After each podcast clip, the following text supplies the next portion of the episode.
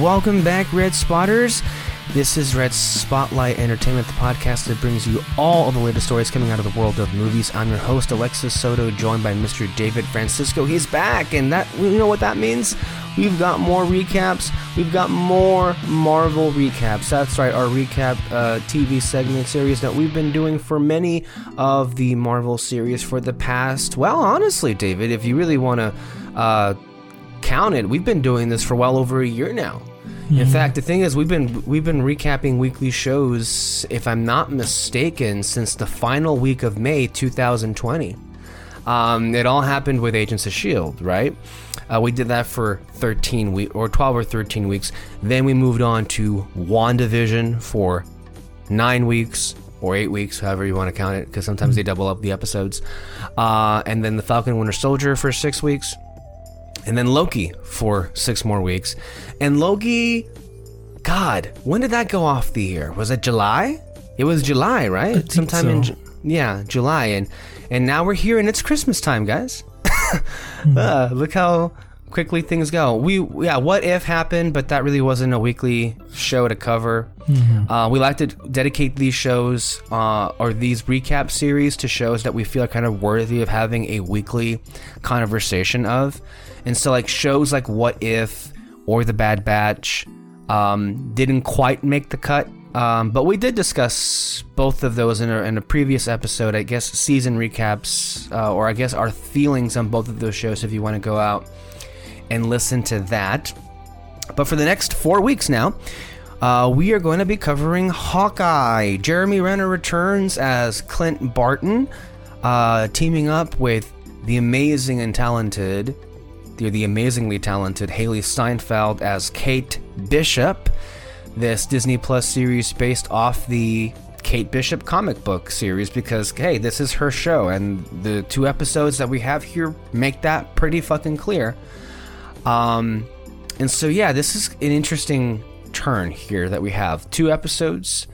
Uh, clearly, they want to get this show out of the way with before the Book of Boba Fett comes along, and uh, of course, everybody here on Red Spotlight is waiting on bated breath for that to happen for that particular show.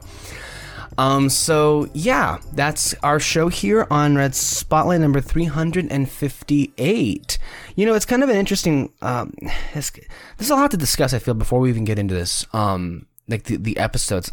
Uh, I would say, for me personally speaking, if there is a least favorite member of the Avengers roster, and I am talking about the original six, Unfortunately, it may have always been, and I think the show even kind of knows that because it kind of pokes fun at that several times.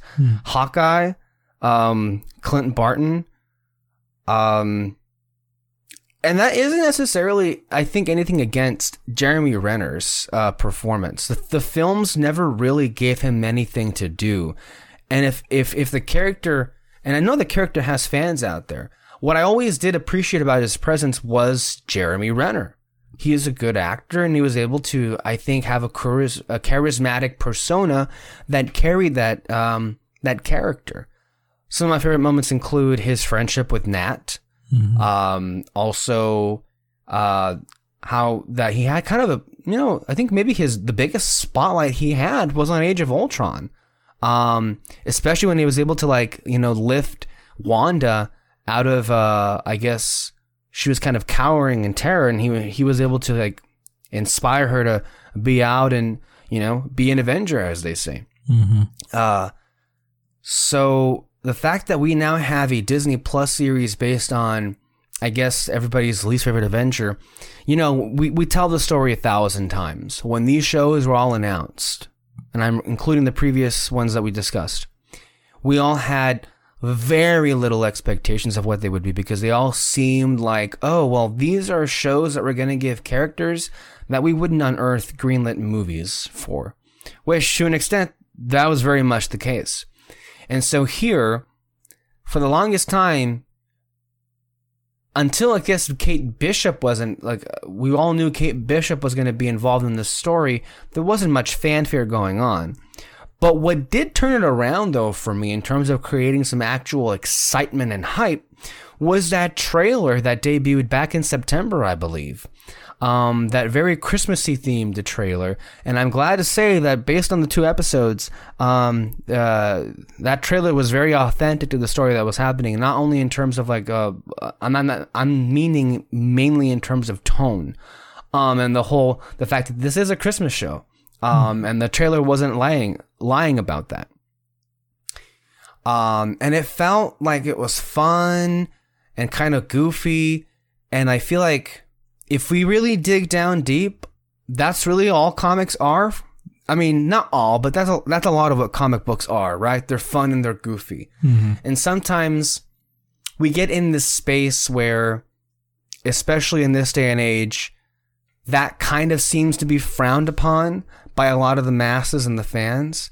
And the MCU lately and lately has their shtick is to make fun of the things that are in their comics to kind of like, you know, laugh along with the audience that's laughing at them and kind of make it okay. And the worst offender of this was in that Spider Man No Way Home trailer, where, you know, they literally were making a joke out of Doc Ock's name. And I've never seen a joke like land so terribly when it comes to Marvel. When I've seen reactions to that trailer, no nobody laughed at that moment. And I think the reasons for that are pretty clear. And that is, you know, these things are allowed to be goofy and fun. And sometimes like making fun of it, I'm not sure that's uh, the best approach. And so the idea of this show leaning into that was kind of fun. Um, so yeah, that's kind of the opening salvo for it. You have any other additional thoughts to add on to that? Uh, no, not really. Okay. So we come here at the first episode. And uh Oh, I guess we should talk about the our initial impressions. I know it's Yeah. been a while since we've done this. Uh my initial take is these episode this episode we'll talk about episode 1. Uh strong uh episode to start off this series. I recognize the fact that, you know, the plot is taking its time to really unfold. This is a TV show, guys, if you forgot about that. That happens in a lot of TV shows.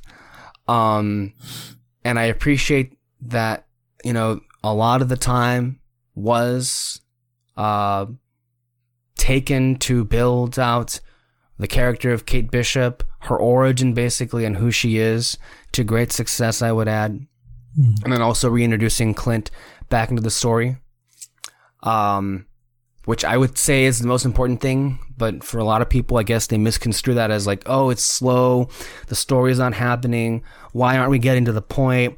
Where's all the action? What what is this, Marvel? Come on, you already like bored us to death with Eternals. They're talking and talking and talking. We want all the action. Of course, I'm parroting the people who you know, uh, Yeah. you know, project these critiques on. I don't feel this way personally, but it's like that's I think a long way of saying is I was very pleased with the episode.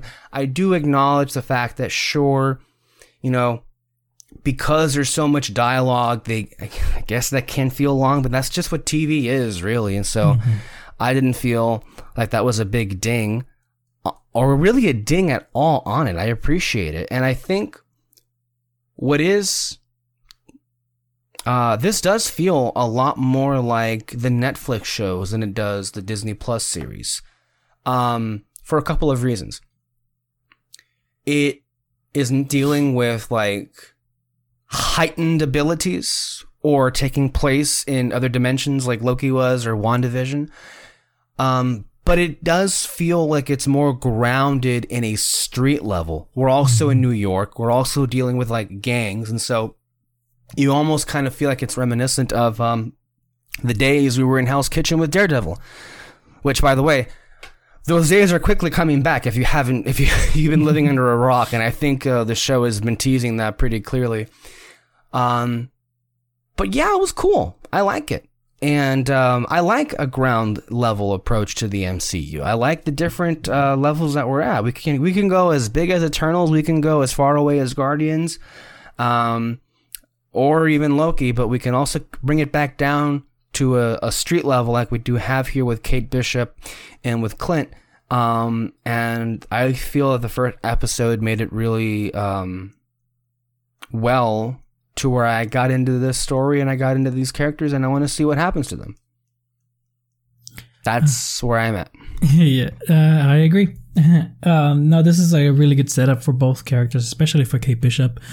Um, I mean, we'll get into it uh, in a bit, but um, yeah, I'm just most uh, what I what I'm really liking about the story so far is just that th- the story is actually just very simple. You know, with Falcon and Winter Soldier and Loki and Wanda, well, with WandaVision specifically, like there was just this giant mystery going on the whole time, and that's what was grabbing you. This one, though, I like what they're what they're trying to do is first episode setting it up, next episode, and the episodes after that, obviously, it's just going to be this build up of a relationship between the two. Yeah. Uh, and hopefully by the end, you kind of like you really hope that Hawkeye kind of may, maybe take does take her under her wing, or maybe Mm-hmm. is okay with probably retiring after this and being like, cool, you're the new Hawkeye, or just, you know, maybe in time keep training her. I mean, who knows what's going to happen after this show. Uh, but yeah, with this first episode, uh, I really like Kate so far, and I, I find it really interesting what they're going to do with, uh, Hawkeye, just kind of what they sort of set up emotionally for him at first. Yeah. So, yeah, great start, honestly. Mhm. All right, so let's go ahead and get into the details of what happened. So we start off this episode uh, going in New York skyscape in 2012. And immediately I was like, okay, well, this is what it was because I uh, had seen a review where they were teasing a um, a big moment. Uh, they were, of course, this person has a history of framing, you know, things a certain way that I dislike, and so what this person was saying was that you know the first two episodes are kind of like they're good, but not much happens. Um, you know, it's light on action. Kill me. And on top of that, excuse me. And on top of that, they uh, sh- this person mentioned that it has a big, big, exciting opening that you don't want to miss. And immediately I called it, and I knew it the minute the 2012 came on. I called it not that that specific thing, but I called that the the opening was gonna have a direct connection to the larger cinematic universe at hand. Similarly, how the episode, the fourth episode of WandaVision, you know, established a connection to the snap. So it's like, okay, I can very easily see through you what's going to happen. So when the, the screen came on and it said 2012, oh, great. Yeah, Battle of New York. We're going to see these people die or they're going to be, it's going to be an explosion. We're in this building. So very, I mean, to me, it was very obvious what was going to happen uh, from that moment on that this is happening during the Battle of New York. And we're basically with little Kate Bishop and her parents. The parents are fighting over, honestly, something I don't even remember at this point. Uh, I don't even know what the fight was about. But, you know, clearly she overheard them. The dad comes and comforts her. He said he'll be downstairs when really he, you know, spoilers by the way at this point. Um, he he left the series because he died later on. That we died off screen apparently. Um, and we see the battle ensue. Kate is walking through her penthouse kitchen when she sees a hole that was literally, I mean, burst through the uh, the Chitauri, and uh, she's about to be basically vaporized herself by a Chitauri when Hawkeye himself stops them, and that's clearly the the moment. Uh, I guess uh, her origin moment. Uh, Kate Bishop right there to see Hawkeye be heroic and everything, and that's where she got the idea of a bow and arrow and how you know it's, this is really the genesis for her character. Is like this is where I'm going to. Uh, she takes on uh, this responsibility of like training herself hard enough to the point of being able to protect her and her family.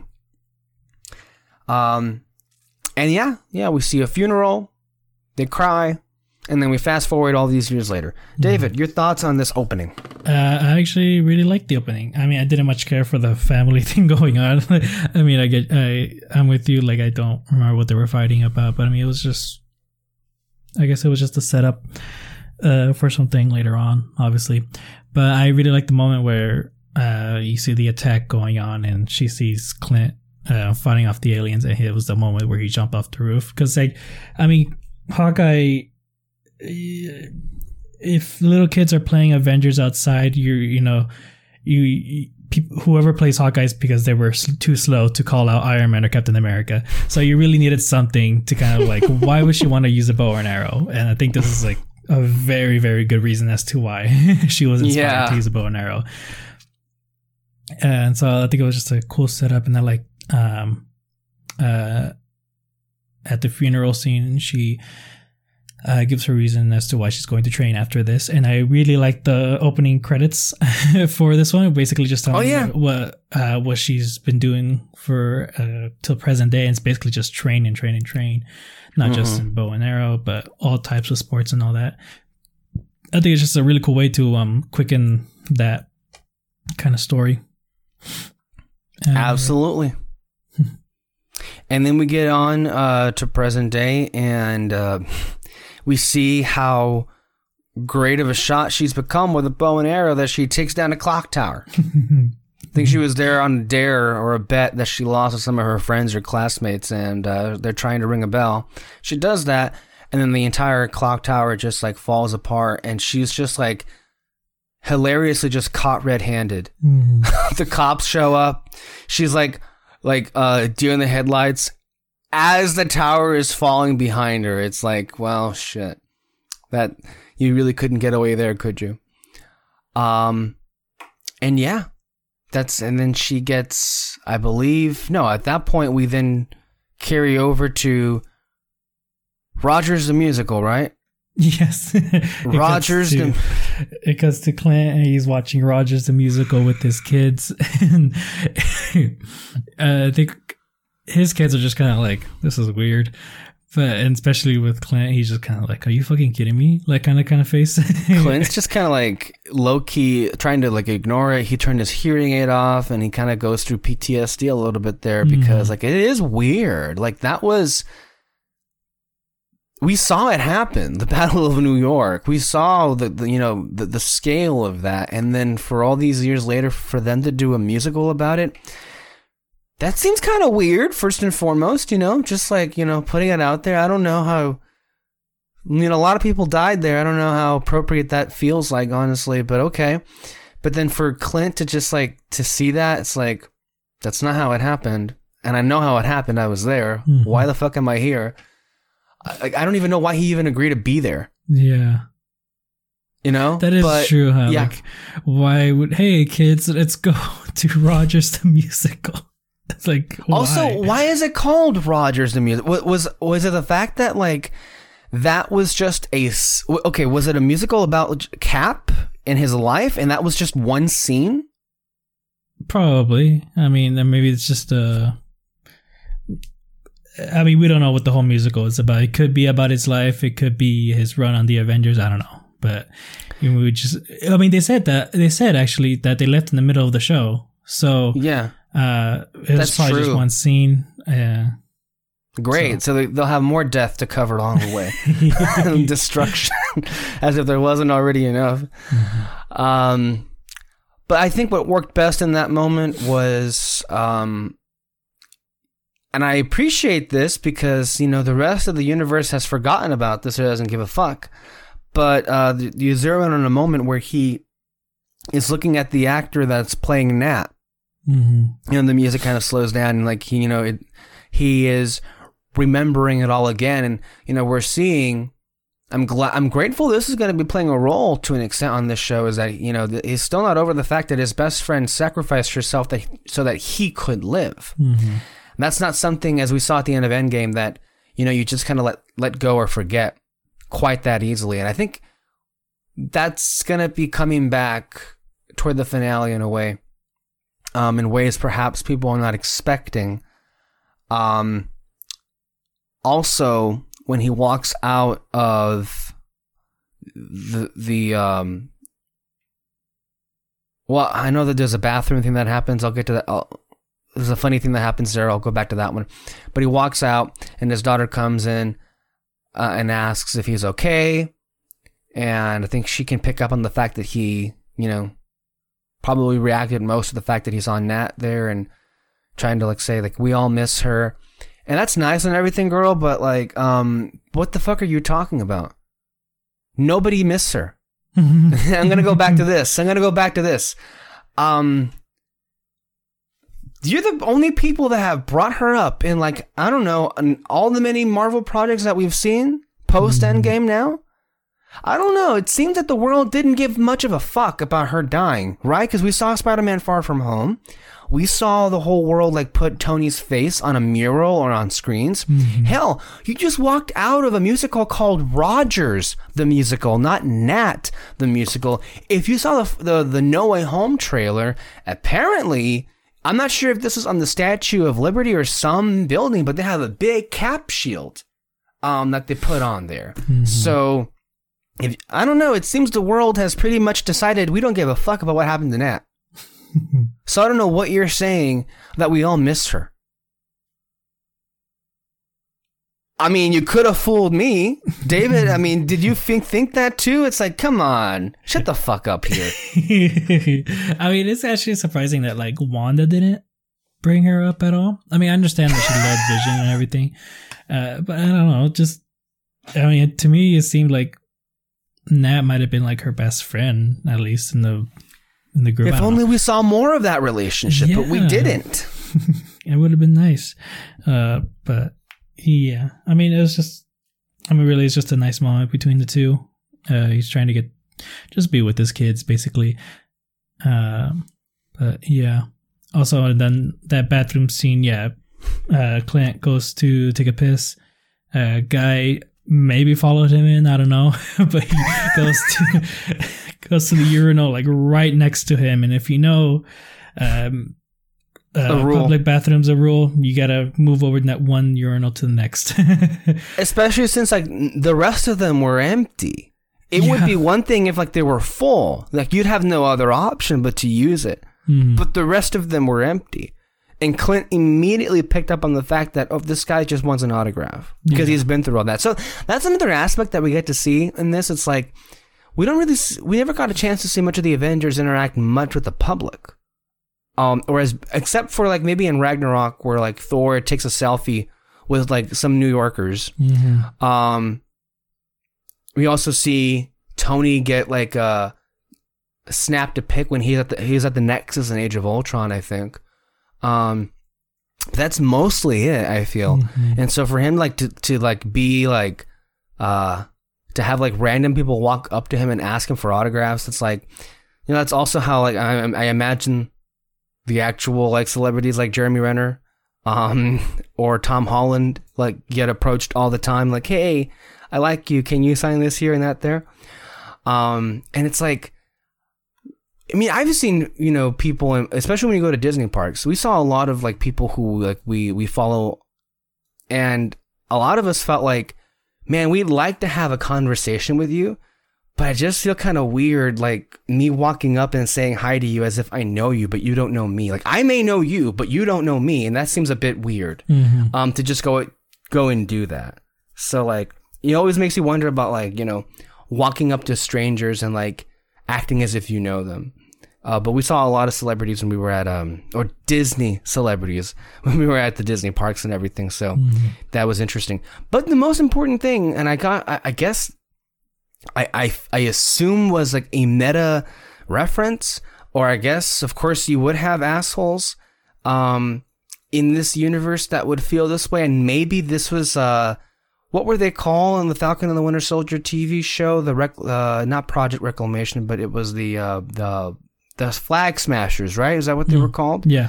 Um, I guess they, because they were a group that actually thought that the world was better off um, when Thanos snapped Yeah. half of existence. And in that urinal, urinal, we cut to three words. Thanos, Thanos was right. no, yeah. I mean, I don't know. I'm pretty sure someone would joke about that if it actually happened. I don't know.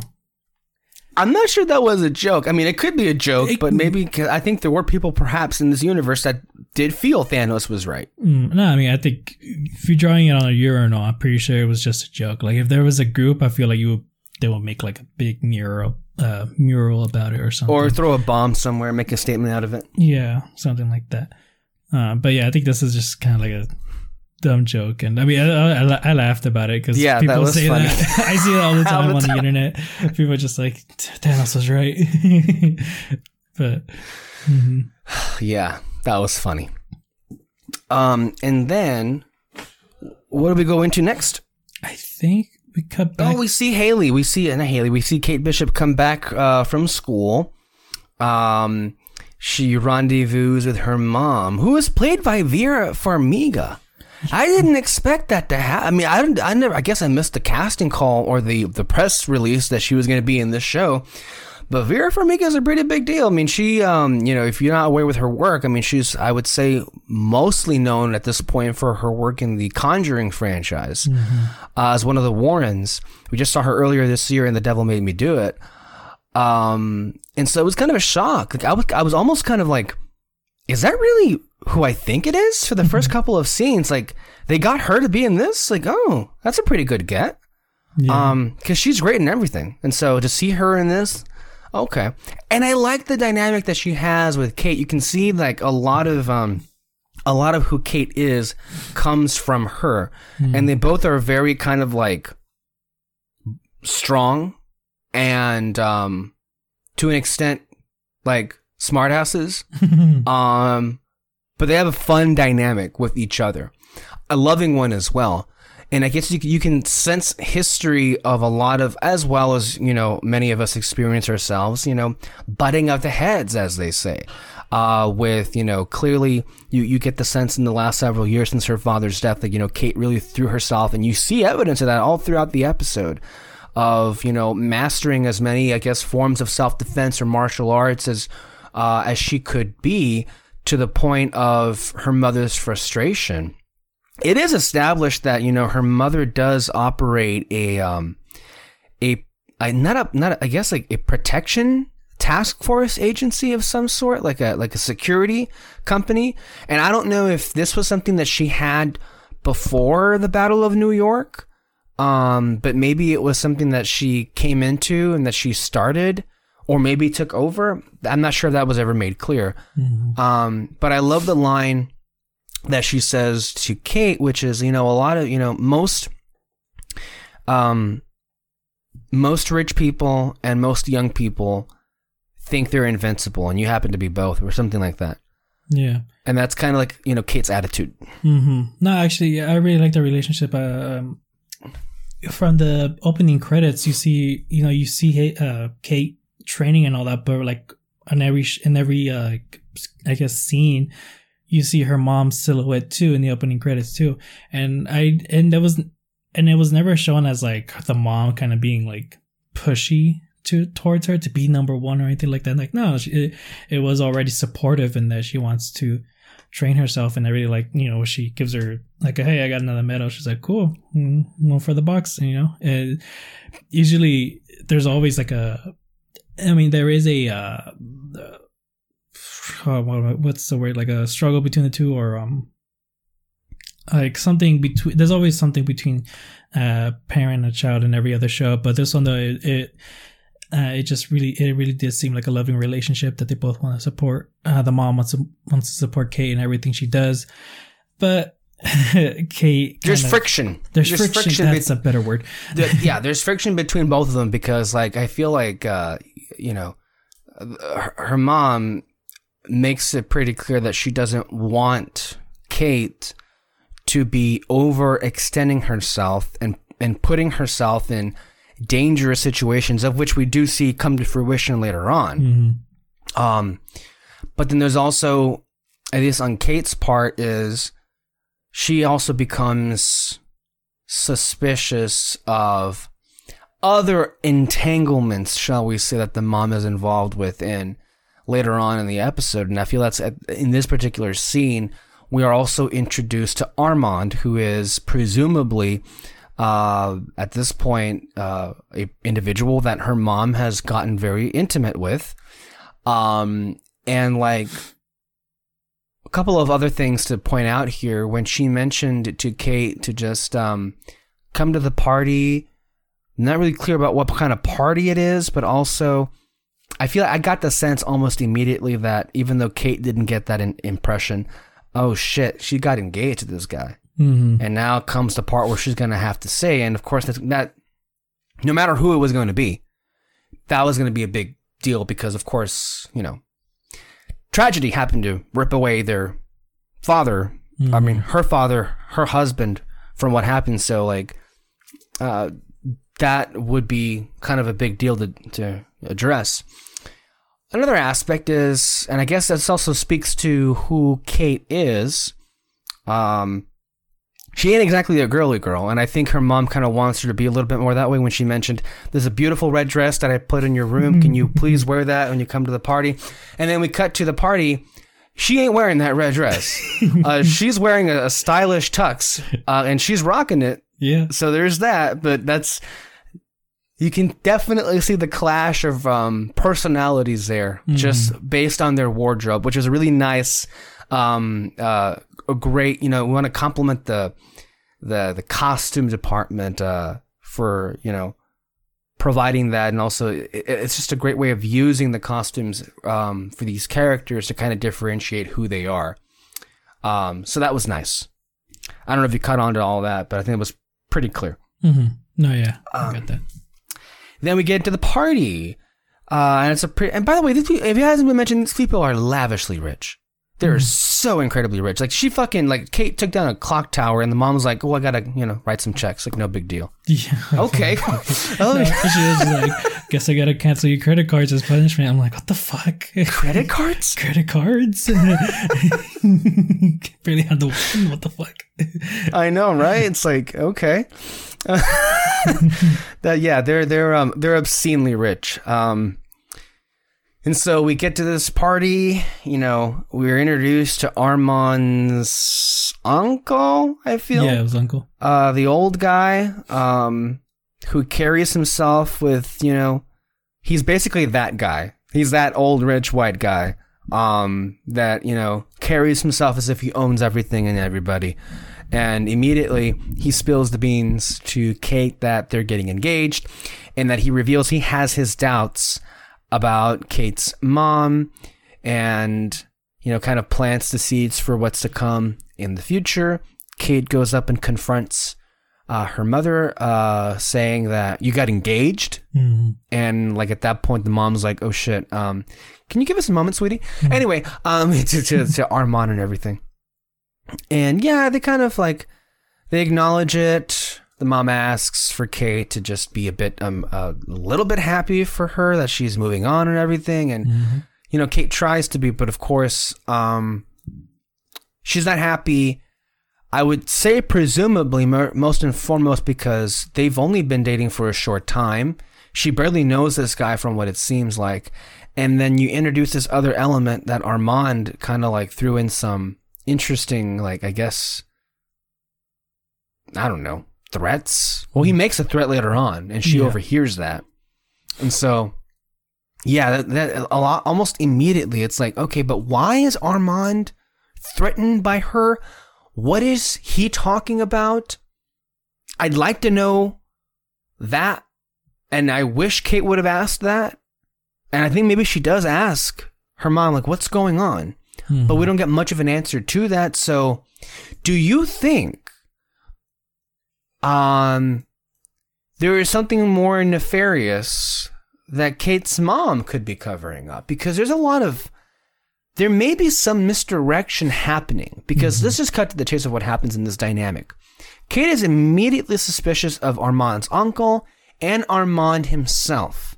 And Armand has this big, beautiful mustache. We always talk about the mustache twirling villain. and on some level, maybe that could be a misdirection.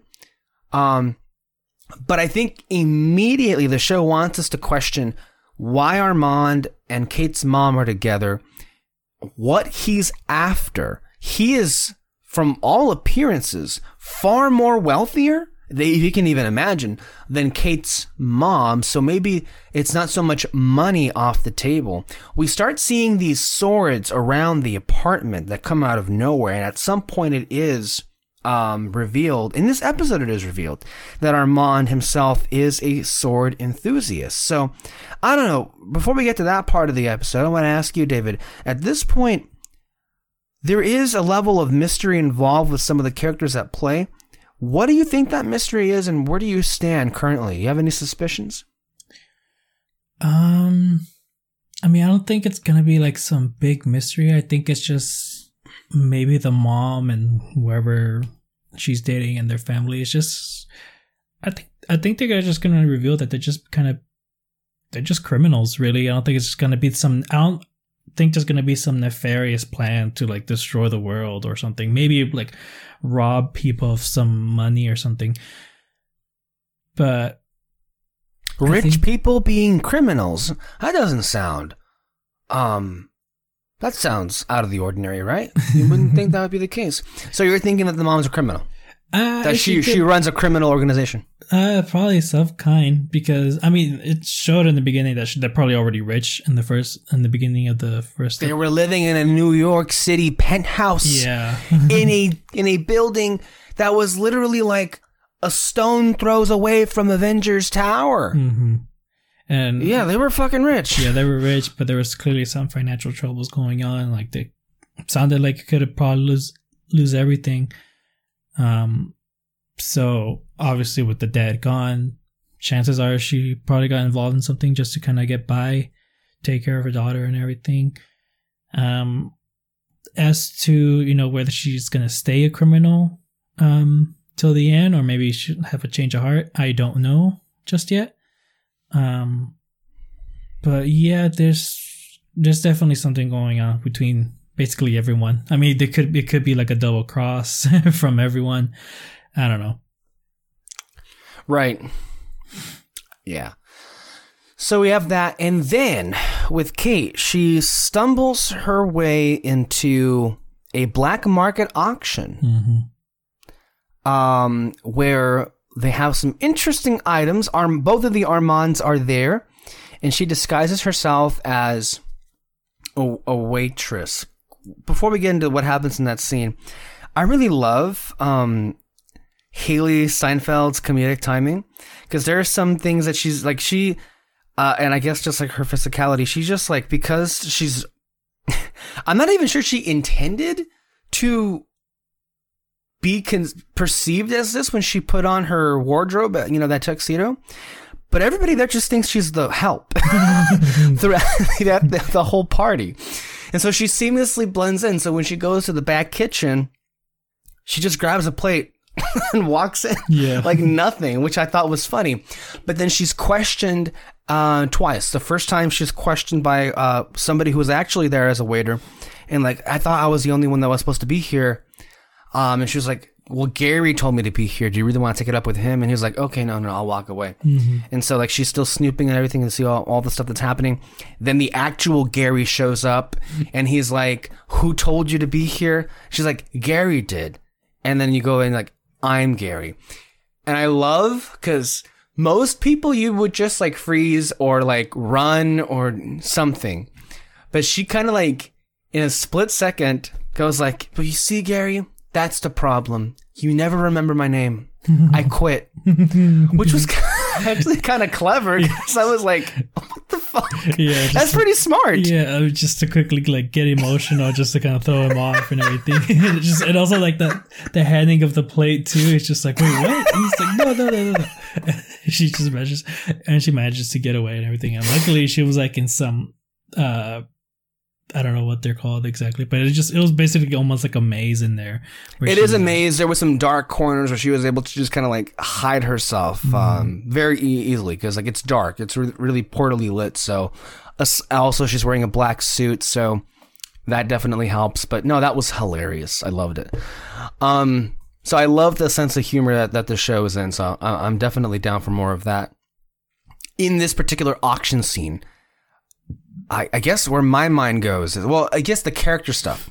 There is clearly some butting of the heads or friction, as we want to say, between Armand and his uncle about like uh, you know he he brings up his concerns to his nephew about the the woman he's about to marry and everything. Um, also,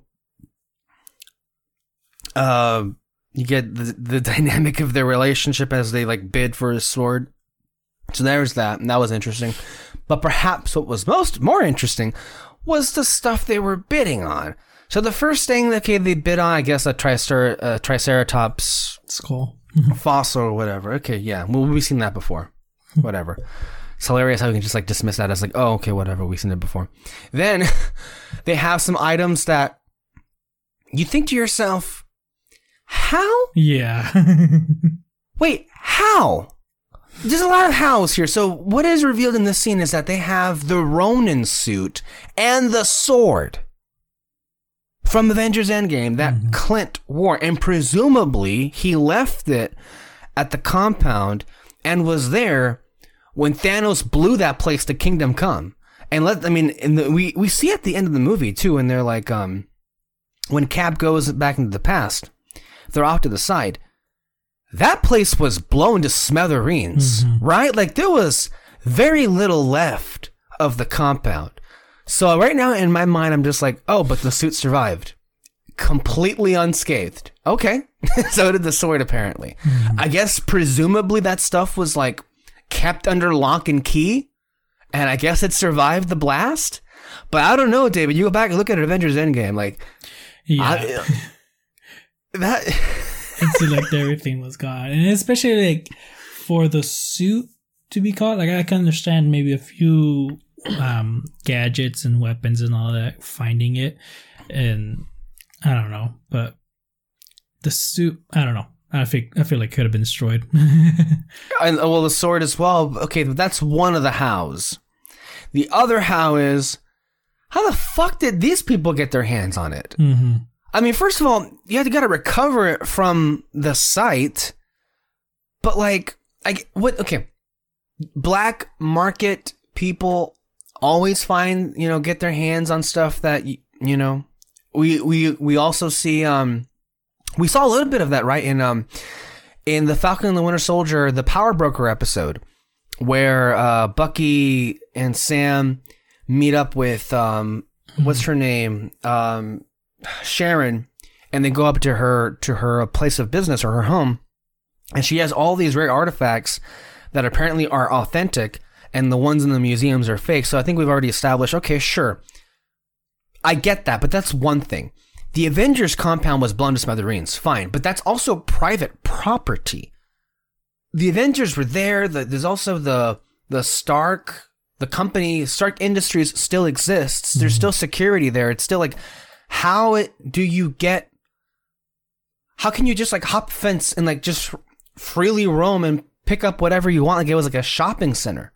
Like that seems pretty pretty fucking hard unless like cartoonishly oh the suit bounced off and it flew off to another part of the state like what like mm-hmm. it, it, it seems like unless they had connections through stark industries and you had somebody like fish it out of there and that's what they were going i, I don't know it's like I mean, maybe it uh, doesn't it doesn't matter Yeah. at all it's just like questions you have like how but okay Mhm. I mean, even if like the suit did come out unscathed, someone stealing a suit, uh, they probably won't double check.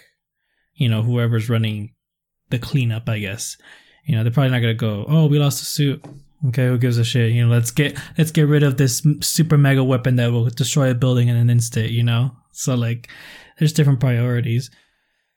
Um, and plus, uh, for these people, they're buying stuff that they can put in their homes, not so much that they can use, you know? Like, so it's fine that they have a suit on display ready to be sold and all that. Mhm. Um, and also, if the vulture is able to make something that he can take a bunch of stuff. right yeah So, I mean, it's possible. But again, to be fa- to be fair, I guess the only distinction is that like look, the Avengers compound was private property. You had to deal with Stark people. The difference there is that they were fishing stuff out of the Triskelion, which is government. Which, come on, of course it would be easy there. Um, but I get yeah, we've we have established a history of this happening, so not too much of a surprise, but just some questions I had. But Yeah. basically, the place uh, is ambushed. They literally blow a hole through the wall, which is kind of funny. Um, I guess this tracksuit gang comes in, and they're you know the target is the suit and the sword. Kate intervenes. She puts the suit on, and she is yes. The the target was a watch. What? It wasn't. No, it wasn't. But the they suit. were after the suit as well, weren't? No, you're No. right. It was a watch. It was okay. Good. Sorry, I forgot about this thing. What is this watch?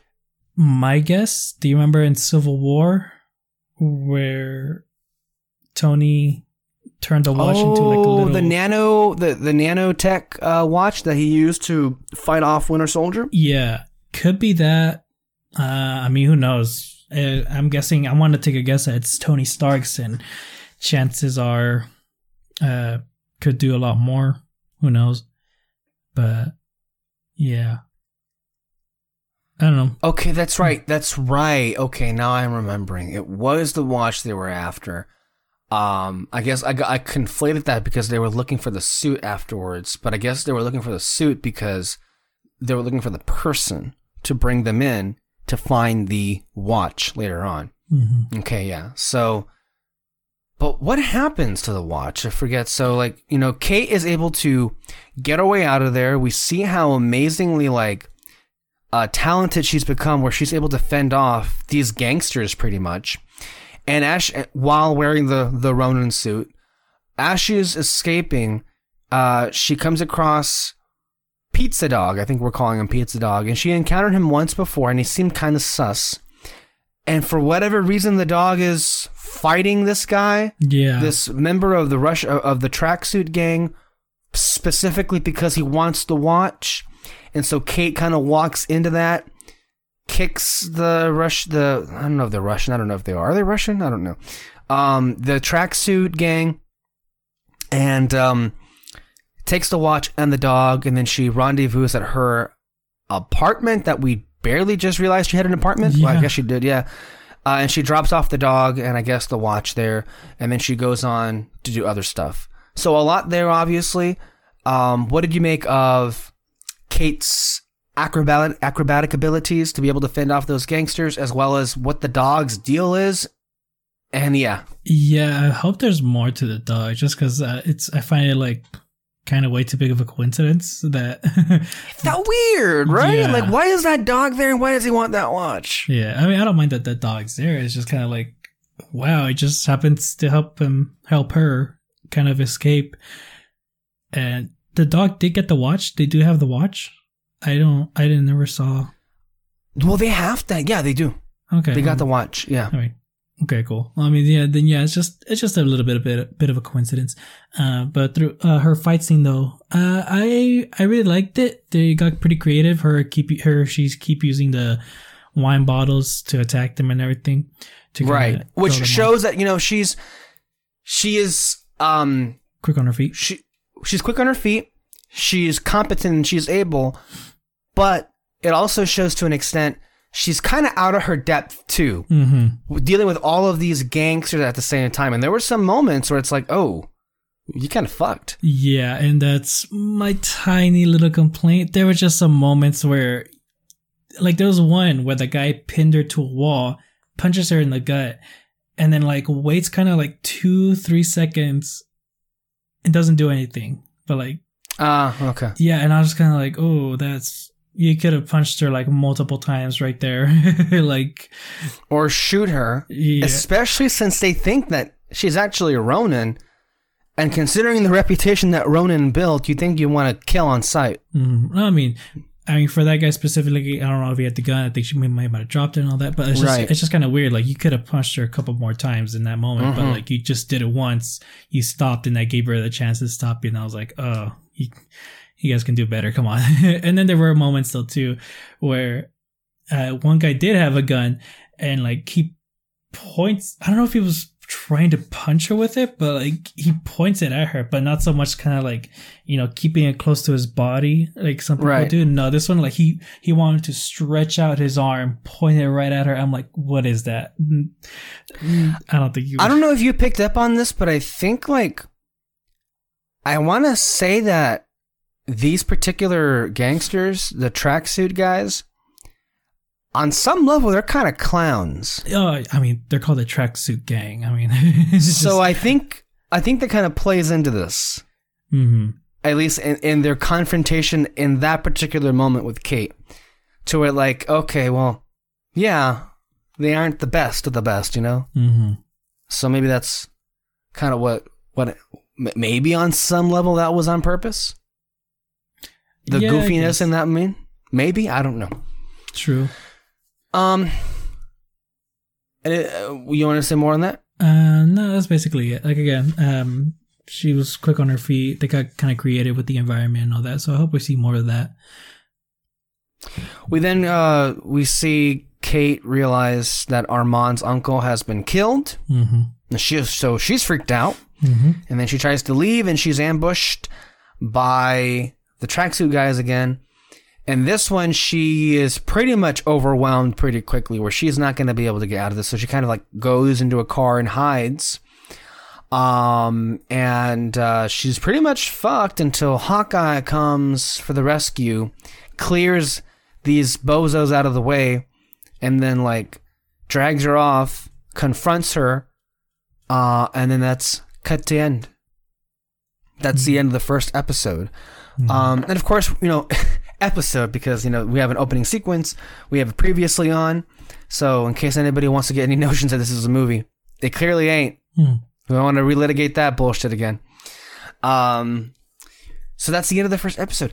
I would say a very uh, solid first episode. Uh, I immediately into the story, uh, the character dynamics at play, um, and yeah. Anything else to say on the first episode? Uh, no, I mean, like I said, this is a really good setup um, for Kate and Clint's kind of whole situation and the dynamics, Uh-huh. and a good insight as to like what their arcs might be. hmm Right. All right, so now we move on to episode two. And, um, well, I guess we'll give off uh, other impressions before we go into the spoilers of episode two.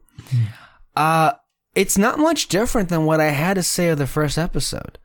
Um, I like the fact that it's taking its time to flesh out its story, and we're getting to see um, Clint and actually, this is the first episode we get to see Clint and Kate interact, and first and foremost, they have a pretty great dynamic. Yeah. Um, and I want to see more of that. So, great choice to have Hailee Steinfeld because Hailee and um, Jeremy are amazing together, and I want to see more of that. And uh, I love that we saw Clint be, um, kind of like over this, and I mean over everything, but also kind of like have a sense of humor enough to kind of like move along. The LARPing stuff that was hilarious. Um, it really was, and we'll get to that when we get there. Um, no, but yeah, I, I thought it was, you know, it, it, it did, I guess, move some stuff forward. Not too much, though. Um, but we mainly what this episode was here to do was to, you know, establish the the dynamic that we're gonna have between Kate and between Clint, and then um, we end off in a pretty interesting cliffhanger to see what comes next. But it's really, in any way, it's more of what we already saw in episode one, but just more of it. Mhm. Um, I liked it. No, yeah, I liked it too. Uh, like you said, um, it's basically a lot of the same stuff as the first episode, but this was for sure a whole lot more fun for me. Uh, I was Yeah. very excited for um, Jeremy and Hailee's uh, dynamic in the show because I just thought like, I know I've, I've seen most of their works, and I feel like they had kind of have the same comedic timing in their movies. Like they're Mm, um i don't know how to explain it it's just you know it's kind of like qu- quick pace in their reactions Right. of sort of stuff and all that and just it's almost like they bo- both have like this like kind of no bullshit mentality in some of their characters and so i think that's gonna be a really cool dynamic in this show and they really brought it out with this one especially when in their first interaction which we'll get into. Uh but yeah it's just uh i mean like i said in the beginning too um the plot it's really not that complicated. It's really just clint trying to get the suit. It'll lead to like just more and more stuff obviously and uh it seems like it's gonna be fun. Uh, but yeah, it's just really mostly character based story, them building up the relationship, and also him kind of going, trying to go through some stuff that doesn't seem uh, big on the surface, but I feel like we'll probably build it up somehow. Mm-hmm. But yeah. All right, let's go ahead and get into what happened in this episode. We pick up immediately where we left off. Mm-hmm. Uh, Kate and Clint um, basically are introduced, and they're kind of surprised, that you know, that Clint is here. Like, oh, you're Hawkeye, and then Clint's like, "What? You? You're the one that have been wearing this?" They go off to her apartment. They exchange pleasantries, as they say. You know, they have questions for each other.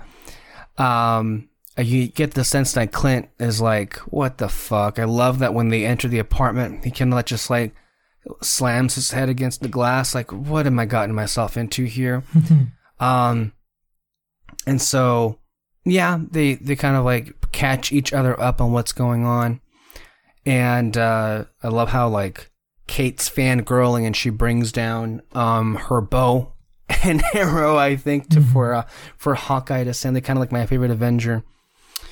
Um, and that's cool and everything. And then, oh, somebody throws in a fucking like, I don't know, a bottle with, I don't know, Molotov whatever. cocktail. Basically, yeah. And the and the place catches fire, and it's the it's the tracksuit guys. They're back. They're back. Um, and so yeah, they kind of have to get away. They have to leave the suit behind, unfortunately. But I love how um, in moments like these, uh, in trying to like throw, I love how Hawkeye throws one of those back at them, and I also love how uh, Kate uh, is also able to show off a little bit in front of uh, Clint. That way, like he like understands like she's not a as she calls herself a total noob, uh, and she's very effective. And immediately from that moment, you kind of get the sense, man, these two together are gonna be fun to watch. uh, when some more uh, action sequences happen along the way. hmm No, especially you know she's she she tries too hard to show off when she saw. Yeah. So like her building's on fire and she shoots it like she's kind of like oh my gosh we got to put out the fire. She shoots a fire extinguisher and it just just it does nothing basically. She was kind of like she was I guess she was hoping for something cool to happen like And it's oh my god, that's right. That's a, that's funny. yeah. it's so Yeah. I kind of hope that happens later on in the episodes where she just keeps trying to show off just a little bit, but it kind of hmm fucks up and all that, which is a really cool thing.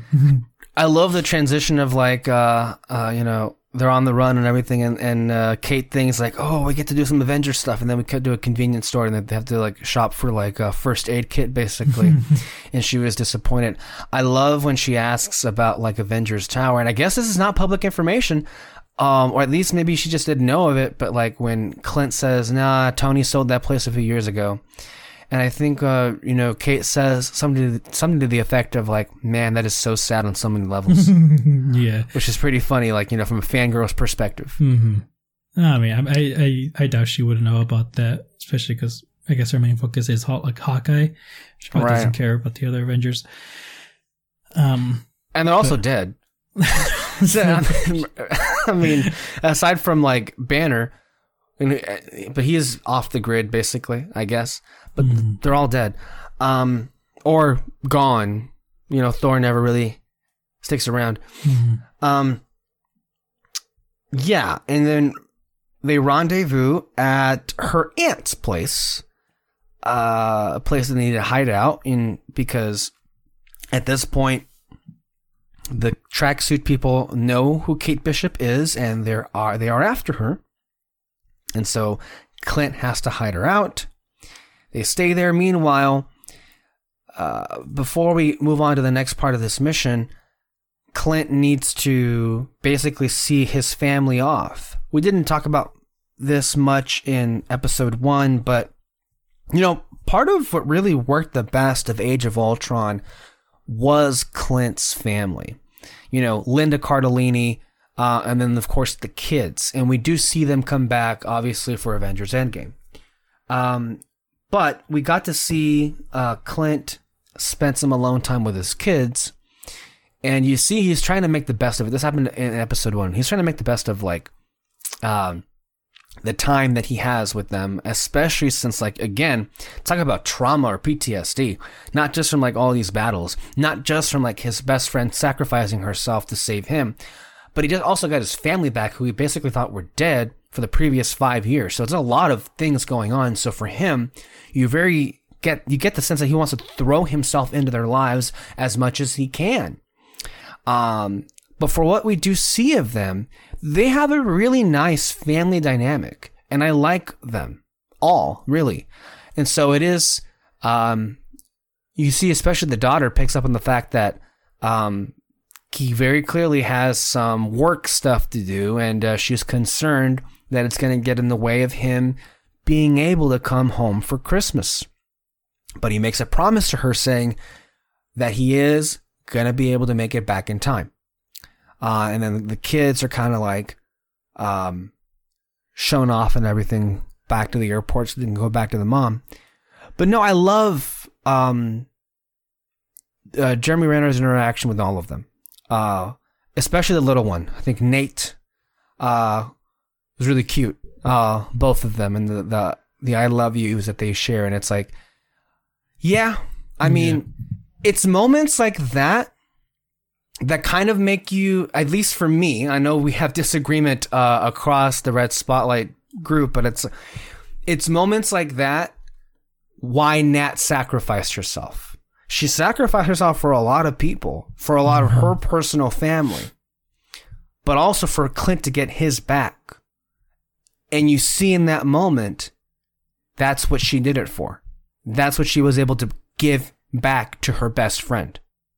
So I love, of course, no one's going to say that, but it's like, Yeah. that's really what it was all about. Honestly, it really gets me mad that people are kind of like Hawkeye should have died. Like, I mean, I mean, I, I. I don't disagree in that I wish Nat would have lived and all that. You know, I I wish we would have seen her in that last battle. We would have loved to have seen her in that last battle and be in kicking ass and everything. Mm-hmm. But as you were saying, Yeah, absolutely. It's just that this was meant to be. And like, I understand some other people are complaining about it because you know it's the whole um, uh, female female character sacrifices herself or dies to motivate the male characters and all that. I completely understand. But this was different though. I actually care about this character dying. yes, yeah, whether it was Nat or Clint, you know, I actually care about them. And it, it was kind of like almost built up to this moment where the two of them had to face off against each other for the greater good, I guess, in a way.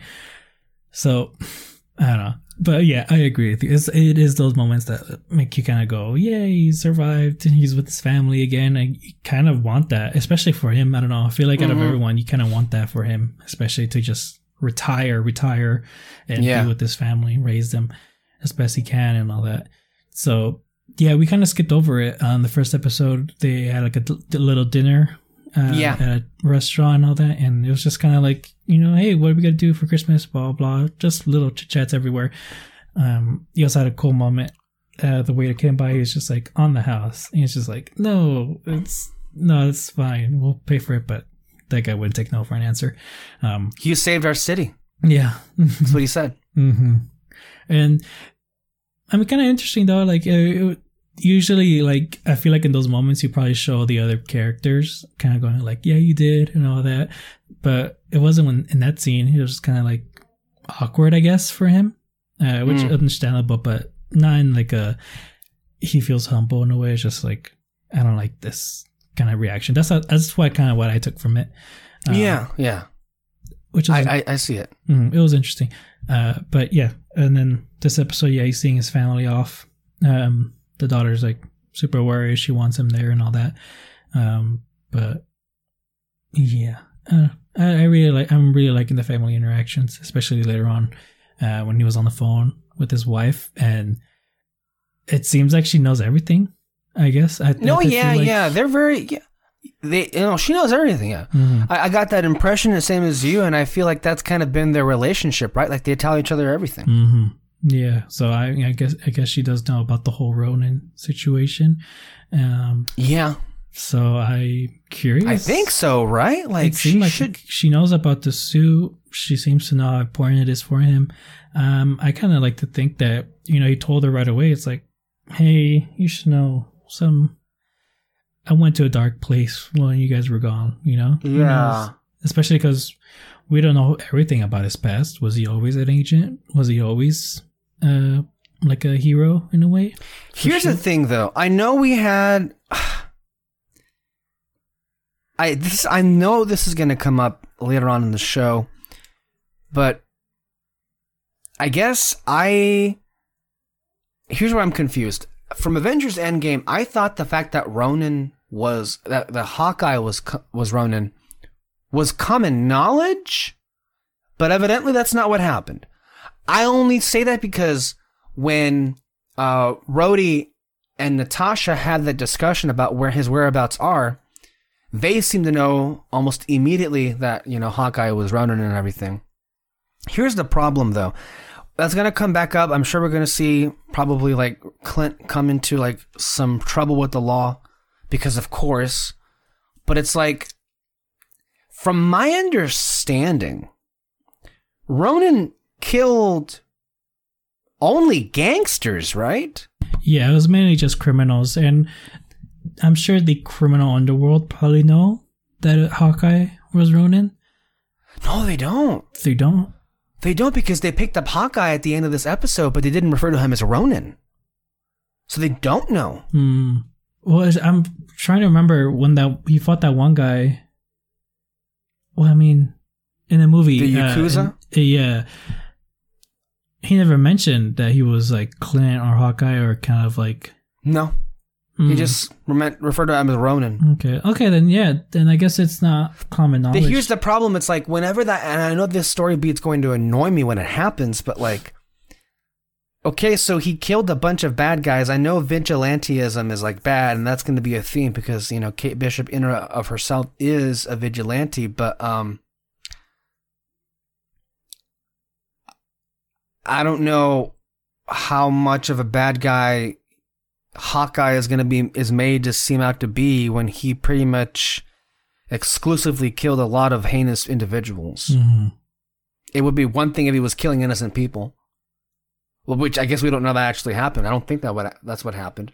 But whatever um consequences or ramifications of his time as Ronin, I feel that we're going to see that play out in this show Mhm. because we you know we spent so much time on the suit here. Yeah, I mean,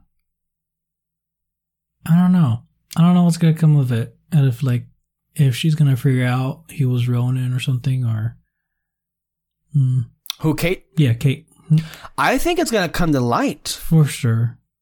like I mean national public eye and if that happens then those gangsters are going to be like well we've got some shooting to do Mhm. um and the family needs to be kept on guard that's for sure. Mhm. um so yeah that's going to be interesting there. So back to the story here. Clint sees the family off he makes his promises and then he has a lead because he had tried to go back for the suit the night before in the apartment and of course somebody took it. And uh, the lead was that it was um, uh, somebody who belonged to NYC LARPing, live action roleplay. Wow, this was something. yeah. And so he goes, he, he goes there, and um, I mean, I gotta say, Clint could have easily just beat the crap out of everybody there, and then just taken it. And honestly, I would have done that because you know what? I ain't got time for your bullshit, people. I'm sorry. I'm getting this one way or the other. Move or be moved, as somebody else said. Um, no, but he, bless his soul, he played along. um, he signed up, and um, he was uh, he was giving these people what they want. And that was pretty humorous. hmm Uh, one thing when he was he went back to Kate's apartment to find the suit. I like that little detail where he goes to the second floor and tries to see the whole layout. Because if you remember in the first Avengers, uh, you know, I think it was uh, Nick Fury that was kind of like, "Oh, where's Hawkeye?" And he goes, "Oh, you, no, it's like where's The Clint? Hawk. Where's oh, you mean the Hawk? Is like up there on his nest." And Yeah. Uh, Nick was kind of like, uh, why are you up there? It's like you should be. You should be. I told you. I told you to come here to keep a lookout. It's like, well, I'll do better on the on the high ground. Basically, I Mm. can't remember the exact line, but basically, like he likes seeing everything all at once. He's good at he has good eyesight, basically. Yeah. So I kind of like that detail. Um, but um, what is? Oh yeah, yeah. So yeah, the lead was a New York City LARPing group, I guess, and I was laughing the entire time. Just like he's there's a woman there as a guard and everything. He's just kind of like he's like you can tell he's holding back uh, a lot of anger and everything. But he signs up, and I like and I like that part's like name, no, email, that's classified. that's classified. and then yeah, he's basically just kind of like kicking everyone's ass. And I like that part though, where like five of them come up to him, and he just does like a spinning sword move. I love that. That was so much fun. Yeah. Yeah, and then so he meets up with the guy that stole the suit, and the guy's like, "Okay, fine, like I'll, I'll take it back. I'll give it back to you. Just let me kill you." and she's like, "No." He's like, "Come on, man. It's like I can really build up a reputation here if like I st- if I kill you." He's just like, ah, "Fine," and he's just like, kind of like puts his hand on his knees and kind of like goes for an execution style, but he's like, no, no, no, trial by combat. and it's just like, oh my god, fine. And I fought Thanos. yes, uh, I forgot about that. I fought Thanos. and then, you know, he's just kind of, he's, it's funny. And then the trial by combat starts and the, the guy who sold the suit, you know, he was really into it, kind of being like, ah, ah, you know, really trying to like sell it and all that. But Clint's just like waving his hand, like, okay, whatever. And I, I like though, like right before the guy goes for the kill shot, Clint does kind of smile a bit. I think, I think I saw a smile. But you know, he was just, you really saw that he was starting to enjoy it a bit. Uh, I hope the season ends with like him and his family do- there LARPing. Or Doing something. that, that would be so That much fun. so yes. cool. uh, actually, I remember the show Supernatural did that. there was like a, Really? yeah, there was like some demon killing off larpers. yeah, so it was this Okay. guy who actually like legit stole or captured a fairy, and he was trying to kill off larpers so he can like become king and like win uh, a maiden's heart and all that. Anyway, but at the end they solved it and they were like, let's play. and so they got in full costume and like charged into battle. It was funny. It was a great episode. Um, anyway, um, but yeah, and then I, afterwards, he does say, um, he gets the suit back and that guy does tell them like, you had fun, didn't you? And just like, I don't regret doing it. I'll say that. so it was, it was a cool moment. I think it was almost like a, I guess you could say it's a moment of him kind of relaxing finally because i'm sure Yeah. you know i think i heard that this show takes place two years after endgame I Um, did, and again, like I heard that, and my mind goes to like, well, okay, man, you guys and your fucking timelines. mm-hmm. That would make this 2025, Mm-hmm. and this would make, I guess, Hawkeye would take place after all the multiverse thing. Because like Far From Home takes place one year after Endgame, Mm-hmm. but No Way Home takes place immediately after Far From Home. Mm-hmm. which is still one year after Endgame. So one would assume, based on that information, Hawkeye is the furthest in the future we've had gone into. So we're in 2025. Mm-hmm. So in case people wanted to care about that, how far was falcon and the winter soldier Falcon and the Winter Soldier was 2023. Falcon and the Winter Soldier, WandaVision, and Eternals happen around the same period of time. mm. in between Endgame and Far From Home. okay In fact, Eternals happens at the exact same time as the fucking Winter Soldier. Somebody pointed out. Oh, okay hmm. that's interesting okay i was just trying to figure out the timeline but uh but yeah i'm sure uh that little moment of him relaxing probably he's probably in some stress because he's trying to get back together with his family. Probably wants to reconnect with them after all that all that time and all that. Yeah. So I think it's just it was a cool moment to see that with Hawkeye, Mm-hmm. especially because um sorry because you do notice in the beginning um, even with his family you can almost see he's almost on edge in a way. Yeah. All right, so let's move on here.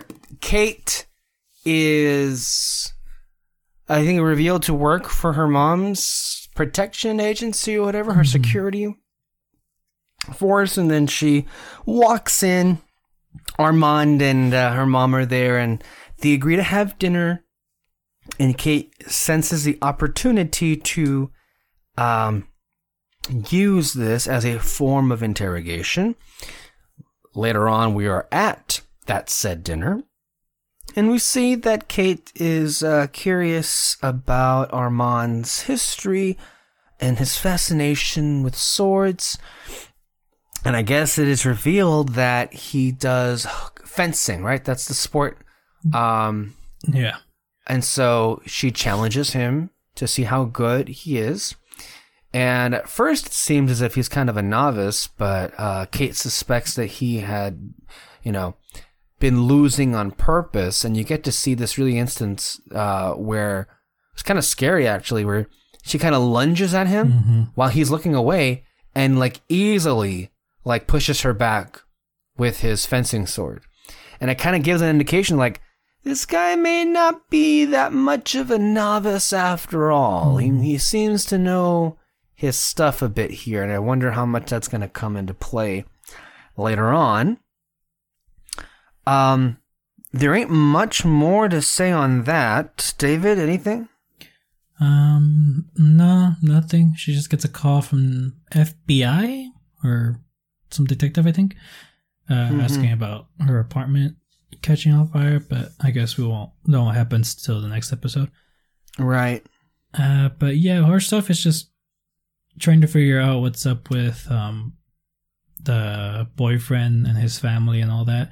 And she does get one clue, which is the candy that he gave her. It was like a licorice or something, or no, no, not licorice. It was like caramel. Butterscotch, or hard candy? Yeah, and it was like the same one that was in that uncle's apartment where he died.